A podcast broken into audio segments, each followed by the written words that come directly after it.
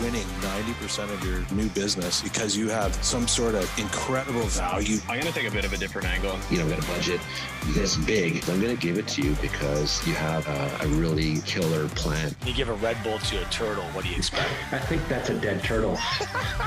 so let's move on to. Uh, E-rig. Cheers. Cheers.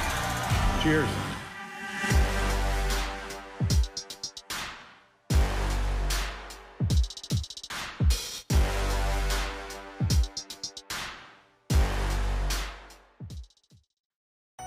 Does your current premium finance company lock you into long-term agreements? That's because they don't want you talking to us. At IFS, we win your business the good old-fashioned way, with customer service. I know you don't always have to use a premium finance company, but when you do, you should use IFS. Cheers. Hi there, and welcome to another episode of the Digital Insurance Pint podcast.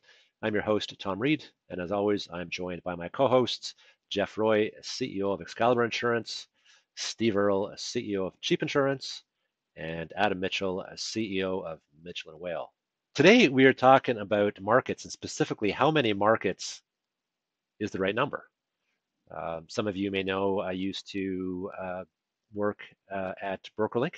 And when I was there, we actually went down to one market, almost one market. We had we had one market in uh, in personal lines in Alberta, uh, two actually in Ontario, uh, the main market being Intact. Uh, so we had a model that was essentially based on the staff knowing you know everything about the the market that we were selling and being trying to be more efficient and and go at it from that perspective. I'm also aware that there are brokers who have all the markets and they're uh, trying to make sure that they're able to satisfy any possible customer need out there. And I'm sure there's all kinds of models in between those two extremes. So we're going to get into that. Um, so the real the question we're going to ask here to our to our esteemed uh, my esteemed colleagues is, you know, how many does it really need? What's what's the right number, um, and who should they be? So let's do a quick status check here. So we're just going to go around the horn and let you guys ask uh, answer a couple of questions like how many markets you currently have and if you can split it between personal and commercial um, and let me know sort of what your main markets are or um, and what purpose they serve and maybe jeff i'll start with you I would suggest 15 to 20 main markets. Now it depends how you define main market, and then we'd probably have access to 20 or 30 MGAs at that point. Uh, do we use all the MGAs? No, but during the hard market, you never know if you have a special type risk where you need it. Bit me is uh, in personal insurance. Let's talk talk personal lines first. I would suggest we have a, about 12 to 14 key personal markets. If you had to group the top three of those personal lines markets uh, by volume, how much? What what percentage of your of your book those top three have? I would say top three would have about 40%. So you're just doing rough math. Your your top three, each of your top three markets has about twice the volume as your secondary markets do, let's say. I would suggest that somewhere in that area. Steve, uh, how does that compare to you? We have eight, and eight in Atlantic is pretty much all of them when it comes to to regular markets because not everybody's in our neck of the woods. So, um, is eight too many? Eight eight first lines markets. The top three. What percentage of your book do the top three have? Uh, my traditional shop, the top three would have uh, fifty percent. Adam, give us give us your take on personal lines there. I'll add a bit of a different flavor. I was just adding all the companies we had a, a new business line with last year, and so you're over 40, but the top 10 make up 90% of it. So you have this dribs and drabs that comes in the other. It's, it's I bet you if you divide this out, it's going to be the Pareto principle of the 80-20 rule. We're sort of at the 80-20 rule for you know, markets that you generally use versus markets you don't generally use, you know, and about a two to one volume ratio, sort of what I'm hearing across the board here. Now that's for personal lines. Let me break it down for me for commercial lines. Is that a similar story or is it a different story in commercial lines? In commercial lines, 30% of my business is with MGAs. Uh, and then it's the same eight, really. Well, no, not everybody does personal lines in those eight. So then six have the rest, and the top, um, the top three again would account for probably forty percent of our commercial lines book. So thirty percent of your business, your commercial businesses with MGAs. Jeff, Adam, Are you guys in a similar similar ballpark there? I'm not. Uh, we we don't have that much. I would say we probably have five percent with MGAs. Uh, we are personal lines heavy. Like we'd be 80% personal, 20% commercial. So we don't have as big a book. We haven't focused as much on it. We do have more farm in our commercials. So we have some farm mutuals, and I would say we have less companies. We probably have about eight main commercial and farm companies that we use uh, for that, just because we don't do as much. And your, your top three in commercial, what percentage of your book would they account for? I would say yeah, 40, 50 percent. You know, and then back to Adam's thing, like Pareto's principle, right?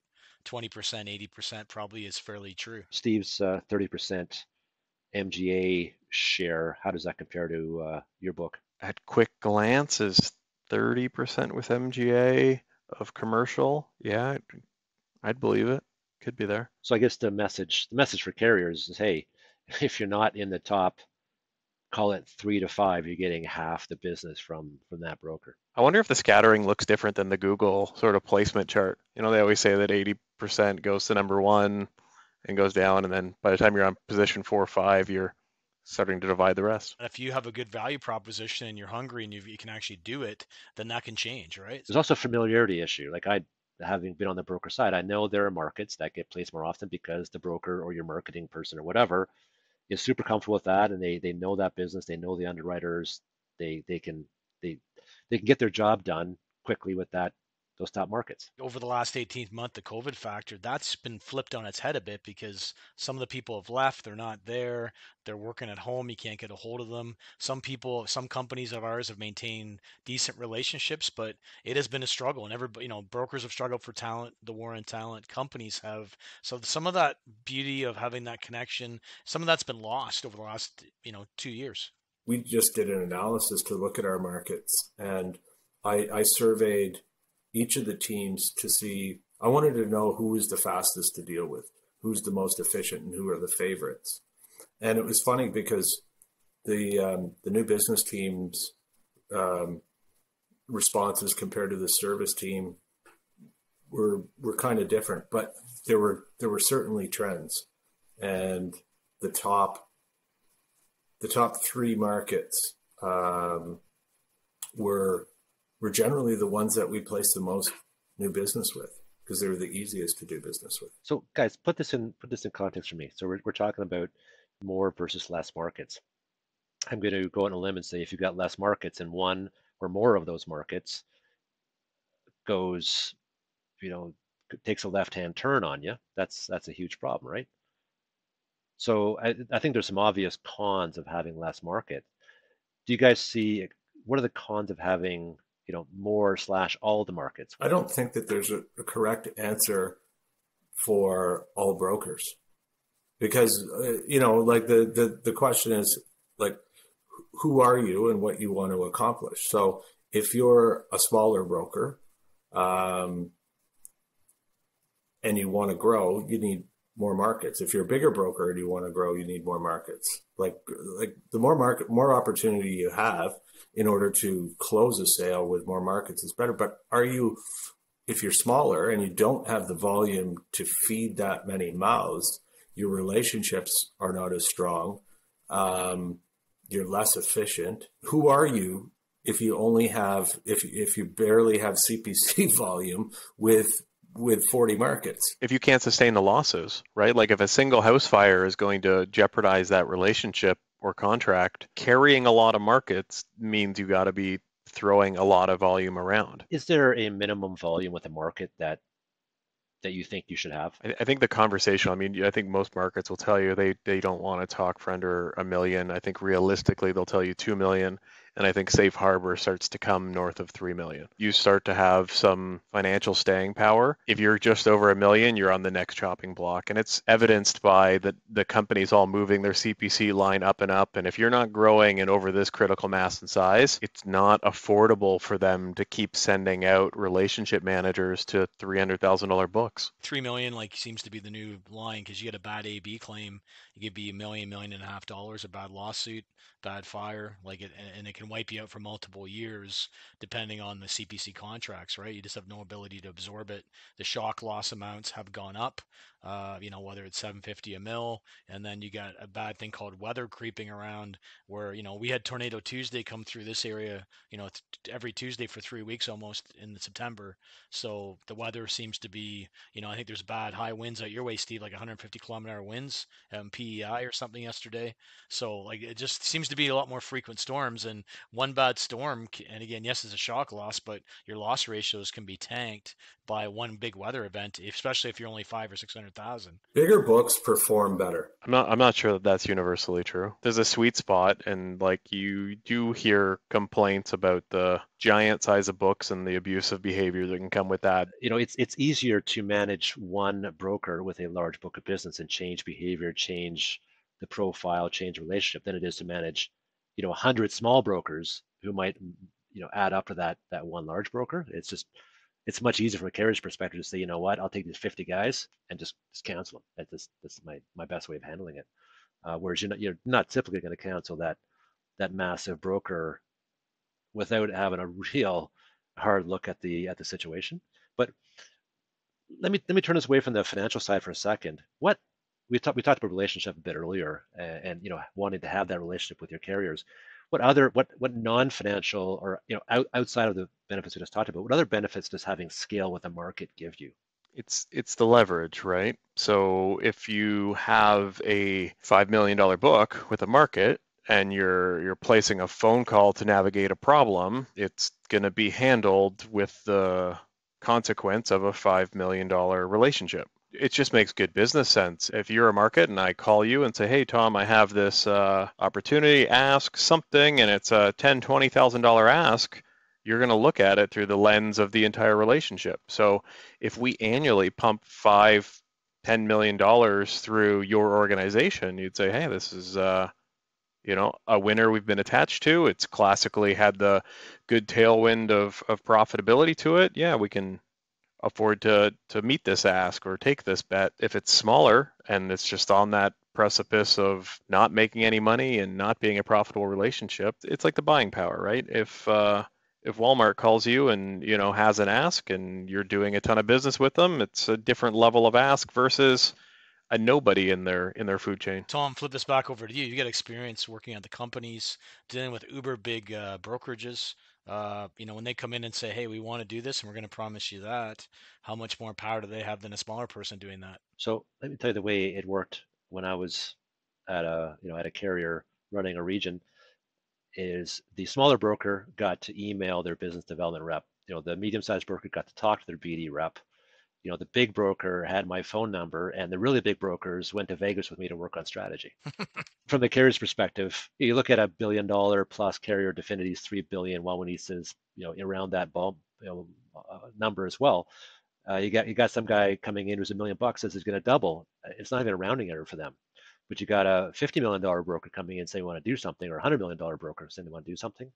Now they're interested because now it actually is meaningful to them from their perspective. All these companies that have spent hundreds of millions on Guidewire, they're getting all our rating data from applied systems through the API, yet nobody seems to be able to point us in the like a dividing rod to find out where water is in the right direction.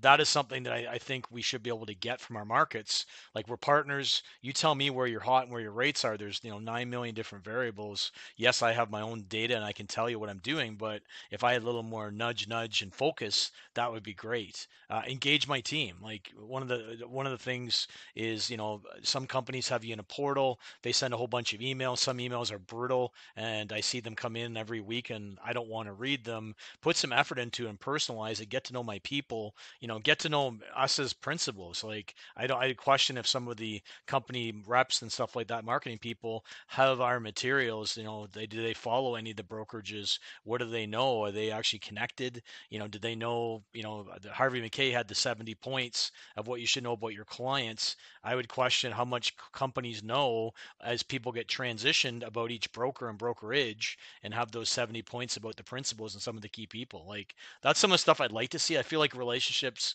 could go a whole different level if if some more effort was put into it. And I feel uh, there's been a lot of apathy and I hear the term COVID for the last two years. And I really feel like we're at a point we got to really get back to basics, picking up the phone, seeing people, building relationships and putting some time in. You know, I, we're just not having those meetings. You know, the other thing is meetings with key executives. We used to meet once, twice a year with key executives. I don't know. I haven't really seen a lot of people over the last couple years, right? I don't know, Adam, Steve, have you seen many people had many meetings? I'll take another 10 years of no more meetings, right? Like send me a memo for, I don't want a person and the booking of a person that doesn't have any ability to deviate from the message. If you're sending a messenger, send a memo. We have every company but one paying CPC this year. We have a profitable book. We we gave the collective mass nearly $30 million of new business last year.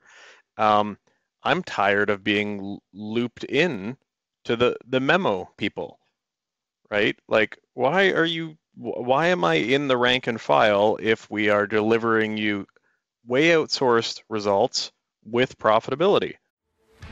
Hey, loyal listeners, when you hear me say CAS certified, that means that we use them in our agency. Are you a local insurance agent looking to take your business to the next level?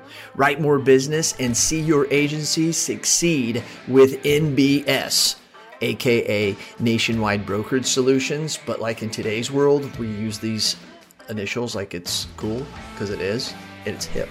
At Nationwide Brokerage Solutions, they offer the challenges local agents face in the constantly changing market. That's why they offer a wide array of personal and commercial markets and policy options to help you meet the needs of your customers, no matter how unique they may be. With a team of experienced and dedicated professionals that provide you with the support and the guidance you need to see your agency succeed. Nationwide Brokerage Solutions is here to support you every step of the way. Don't you survive in the competitive insurance industry? Thrive with Nationwide Brokerage Solutions today. Get started today and learn more at nbsbrokerage.com. That's where you learn more. nbsbrokerage.com. CAS certified. That's the being heard thing. I think like advisory councils disappeared. Like what's important to me in and it sort of speaks to what Adam says is I, I want to know that I'm heard. If this is a so-called partnership, I don't want to find out after the fact that we've done this. Here's a list. Do all this with this. This is what we've decided. This is what and and we're handed things rather than if it is a partnership, how's this going to affect you, Steve, Adam, Jeff, whoever? This is we, we we have goals that we want to accomplish. This is how you can help us do it. You have goals and, and that that sort of thing. So all during this covid thing there's been a ton of decision making that's gone on with the broker's absence. And and we found out through memos. I'm going to go on a limb and say that definitely i would say covid is a mitigating or a, a um, a factor in in making that kind of thing happen. I mean having worked at a couple major carriers, I know there's generally in the past there was always somebody, usually the, the business development side of the house, brought the broker perspective to the table and made sure that there was consultation and advisory boards and so on and so on. COVID's an opportunity to avoid some of that stuff. It's it's it's an excuse. It's, it's not a reason to do it, and it shouldn't happen, but it's definitely a convenient excuse. So let me let me turn this around a little bit here, guys, you, um, and kind of bring some of these thoughts together. So I'm going to ask you a double question we all, we all know when the last time a carrier canceled the broker was. You know, it was this morning or yesterday. It was recently, right? Um, when was the last time each of you canceled the market? Why? And then and then that's part A. Part B is tell me what the characteristics of a partner carrier are that you would never get rid of. Jeff, I'll start with you. Who's who's the last carrier you fired? And what's what's the top three things you look for in a carrier? Well, last time we've ever part, we have parted ways with very few carriers, and uh, it would probably be four or five years ago. We parted ways with Unica, and the guy, the people at Unica are doing some great stuff. No disregard, just that their strategies and our strategy was not aligned. Uh, they were going after higher network of individuals. They had some commercial stuff that was coming along, but their personal line stuff wasn't hitting uh, the stuff that we are looking at that point. So we uh, we just didn't have a fit at that point, and uh, you know we very seldom ever will terminate a relationship. I think I've terminated two relationships in 31 years. Uh, Excalibur, we're super loyal. We have conversations, and we're looking at long time perspective. It's not like the stock market. We're trying to get in, get out, and up. You know, we're trying to build. Eh, you know, it's it's a it's a marathon, not a sprint. So so those are some. That's the last market that we we have terminated ourselves. Uh, what I look for in a market, I just want to eh, first of all, I want to have a good relationship with their team. I want to know they got my back. I want to know the people I'm dealing with. Uh, I had one carrier who's no longer in Canada. You know, have we have been canceled? I think we've been canceled by one market, and it was AXA back in 2001. I'll never forget it. I went to their golf tournament. They loved me. Everything was great, and then all of a sudden 9/11 hit, and the reinsurers and they looked at the they and we had combined at that point our our group or cluster had combined volume. So I had one bad year, another person had two bad years, and they were different years, and we just combined everything. We were growing, but all of a sudden uh, things were bad and we got jettisoned because they took the bottom 20% of their book and cut them. And I'll never forget that. And, uh, you know, I just want people to be upfront and honest with me. And I want them to figure out, hey, how can we help you? Let's, we're partners. How can we help each other? It's not a one way street. If there's a problem, I want to be able to talk about it and come up with some solutions and work on it together. Steve, who was the last, or when was the last time you parted ways with a carrier on, you know, of your own volition? And what are the what are the top three characteristics you look for in a in a true partner carrier? The last company that uh, we canceled was uh, RSA six months before they were acquired. So I kind of looked like uh, I knew what was going on there when I really didn't. Uh, it was six, eight months before. Um, and the re- I, I can tell you the reasons why. It was just like Jeff said, it was, it was overall phil- philosophical differences. We had we had had RSA in our office um, for 50 years. And uh, they went through a period, um, they were our biggest market all through the 70s and 80s. Uh, they went through a period in the late 90s where they needed to sort of purge their book and fix things. Uh, we went down, uh, they went to number six or seven uh, in the early 2000s. And we were down to somewhere, we'll call it just south of a million in premium.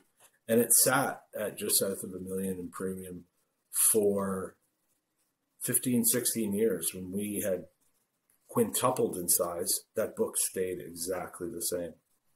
Um, and they weren't giving me the things which lead into your next question, Tom, about what, what makes a valuable partnership, right? Um, so we were misaligned on commercial lines. Um, RSA had a um, a very clear uh, broker stratification. Um, you know, your alphabet house, you're a favorite locally, or you're a peon, and it, they, their structure made it very difficult to go from peon to anything else. Um, so the things that I valued were were supported growth, right? That that book sat there the same size forever. So how how is that relation? How is how is having a contract with that insurance company adding adding value to what I'm trying to accomplish as an entrepreneur? And at the time, that one wasn't and hadn't been for many many years. So, are they supporting my growth? Right, Adam. Uh, last but not least, last market you fired, and uh, what do you look for in a in a true partner? Yeah, we've never technically fired a, a company. I, I, guess if we go all the way back through there, we had a similar story to Jeff with with Unica. Uh, they had a very micro niche creamer program going towards high value and commercial. And for me, I never quite understood why they deserved that business over the incumbent partners that were, you know, taking a share of all the kinds of business. Um, so we shook hands. Uh, the second one is Echelon. And I think that was primarily because they were prepping the company for sale to CAA. So they had to make some decisions um, similar to Steve's timing. But in, in general, we just don't break up. Um, it's been part of our strategy of the size of our offering is by having so many markets for such a long time, it never mattered to me or us if somebody was in favor or out of favor. Because if you needed a couple of years off to sit on the bench, it didn't really affect our playbook. And if you wanted back in a couple years later, great, welcome back to the game. You know, we went through stages of uh, Dominion setting on the bench for years. They were really good for a while, and then they sat, not really growing or doing much. Uh, we had similar with RSA. They wrote for a bunch and didn't. So I think I I I like the the intelligence and honesty out of the markets. Um, I struggle sometimes with the word partner, and I think it gets thrown around too lightly. Of a lot of these carriers are manufacturing rate, and we're distributing it. And there's not a lot of partnership per se. There's not a lot of shared investment. There's not a lot of shared collaborating. There's not a lot of shared strategy. They're doing what they do, and sometimes it aligns with our distribution, and off we go. Are we partners? Are we stakeholders? Right? You know, partners you know they look after each other they're they're you know it's give and take on both sides whereas a stakeholder if your numbers and results are great everything's great but if they're not you're out the door so you know you have to decide some companies have been good partners and some people have been stakeholders and some people flip back and forth depending on management culture results i had um i had a very very smart man who's been in the business twice as long as my lifetime I asked him once, I said, who, who's your favorite in all your experience over the years? Who is, who's your favorite? Who's your go-to? And the response sort of shocked me, but the response was, Stephen, they are all just shades of gray to me because they, they, they, can, you are numbers to them and that is all you'll ever be. So they are just shades of gray to me.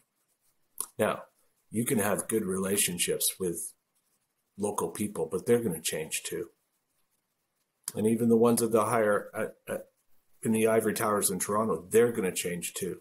And still, at the end of the day, you're a numbers to them, and they need to be just shades of gray to you. One of the things I don't, we, uh, that's an interesting observation. One of the things we didn't really talk about is, you know, we have mutuals where I live, and I think every, you know, Adam, you have you do your farm mutuals that some of them don't want very much business, but we've got some mutuals and they've got kind of a whole different vibe and tradition. And again, they don't want to grow 15 or 20 percent because they have to grow their own profitability. They, they can't go to the market for money. So they're happy with five, six, seven percent growth. And a lot of them have been there. Like we've, we've got relationships now for seven, 60, 70 years with some of the mutuals that go back a long way and it has gone multi-generational and they do have that long time perspective. You know, they, they write in a very small defined area, but people in that area know that mutual. So that's kind of a different vibe than, you know, your primary big, you know, Canadian wide companies or national companies uh, that are, you know, externally owned versus some of the mutuals or you know the more niche companies, right? So you kind of have your your different levels. My my view on the mutuals is especially those sort of those farm mutuals that they fit a certain segment of your book of business, but they're never going to fuel the expansion. You know, assuming you want to grow more than GDP plus two, uh, they're never going to fuel that. You need a private market, an Intact, an Aviva, Definity, et cetera, et cetera, et cetera. And that said, like you know what, I think you can have some decent growth with the farm mutual, especially if you're writing a special niche. Like if you're farm commercial, they have a special niche that's good at that. You can do very well with them. So there's some people that have done phenomenal with the mutuals. So you know, they, there's some people that have bucked that trend, right? True, but that that'd be you know three out of three thousand brokerages across the country, right? It's not it's not a generic strategy by any stretch of the imagination. Adam, I'm not sure you don't rely probably in your 70 companies as much on a mutual, but where I live in a town of 3,200 people in Clinton, Ontario, mutuals are still important, and they still have people still want to deal with that. So it's a little different vibe, right? There's certain pockets where it's big, other ones it's not, right? So I don't, I just, just can't discount them, but obviously people in Toronto, the mutuals don't write there. That's where a majority of the population is. So it's a different a different game, right? Even you, Jeff. I don't. Re- maybe I'm recalling it wrong, but I don't. I don't recall a farm mutual being in your top three, you know, 40, 50% of your book of business. I do have one. Yeah, actually, one of my farm mutuals is in my top four companies. So I do have one of my farm mutuals that is that is significantly big. And we had we grew seven percent last year, and they they didn't want to grow 20 percent, and we don't we don't we don't want to grow more than they want to, right? That's where we talk back and forth. So you know, this farm mutual does right right pretty much right across Ontario, so it's a little different. It's a little more of a it's one of the bigger farm mutuals, so it's a little different, right? Are you talking about small mutuals or the Wawanesas or the world. This is a farm mutual versus a mutual company, right? Well, it needs to be a mutual company, not a farm mutual. And Gore mutual company, not a farm mutual.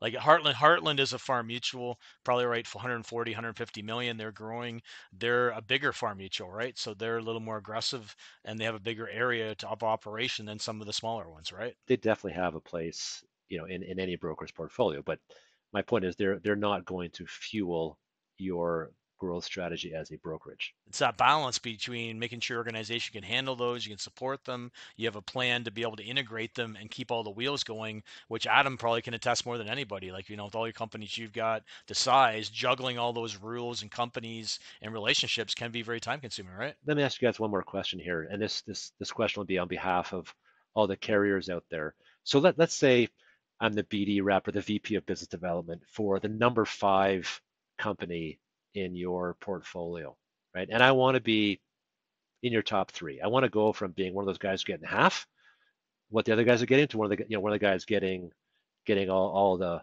all the prime opportunities. So I walk in your office virtually or otherwise. I'm the VP of business development. So I've got I've got some power at my disposal. I've got a budget. I, I, I can do some things. What's what's the one thing that you ask me to do that will allow me to jump from number five or number six to you know number two or number three. Do all my portal entry for me.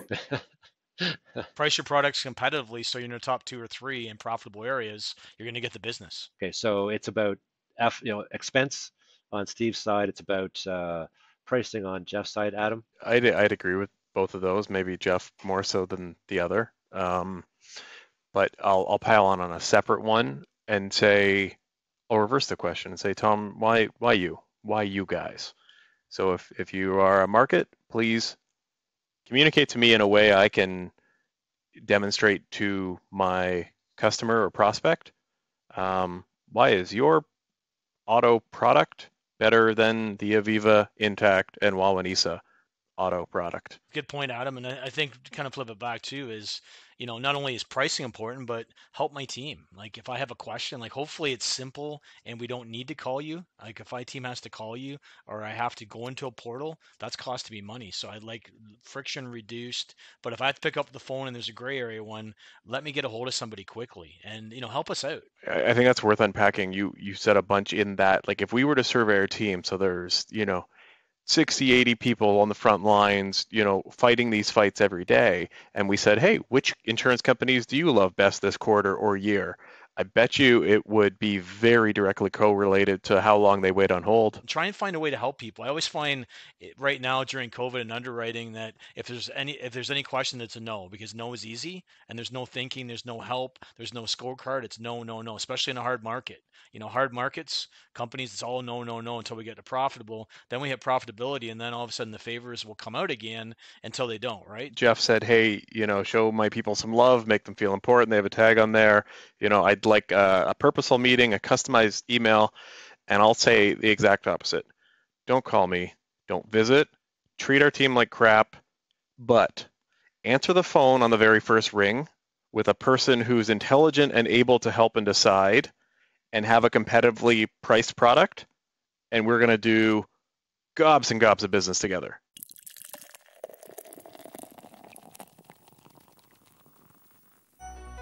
Is retention important to your brokerage? Of course it is. That's why at IFS, we have a cancellation prevention process. Want more details? Give us a call. I know you don't always use a premium finance company, but when you do, you should use IFS. Cheers. Hello, loyal listeners. Hey, are you a local agent struggling to find markets for your client? Maybe you, maybe not. Look no further than Nation Brokerage Solutions. With over 200 carriers, their comprehensive options give you what you need for your customers' ever changing needs. With NBS, as they say it in the cool world, you can confidently offer a wide range of options to better support your customers and grow your business, AK Agency. Don't settle for less, do more with NBS. For more information about nationwide brokerage solutions, visit nbsbrokerage.com. CAS certified.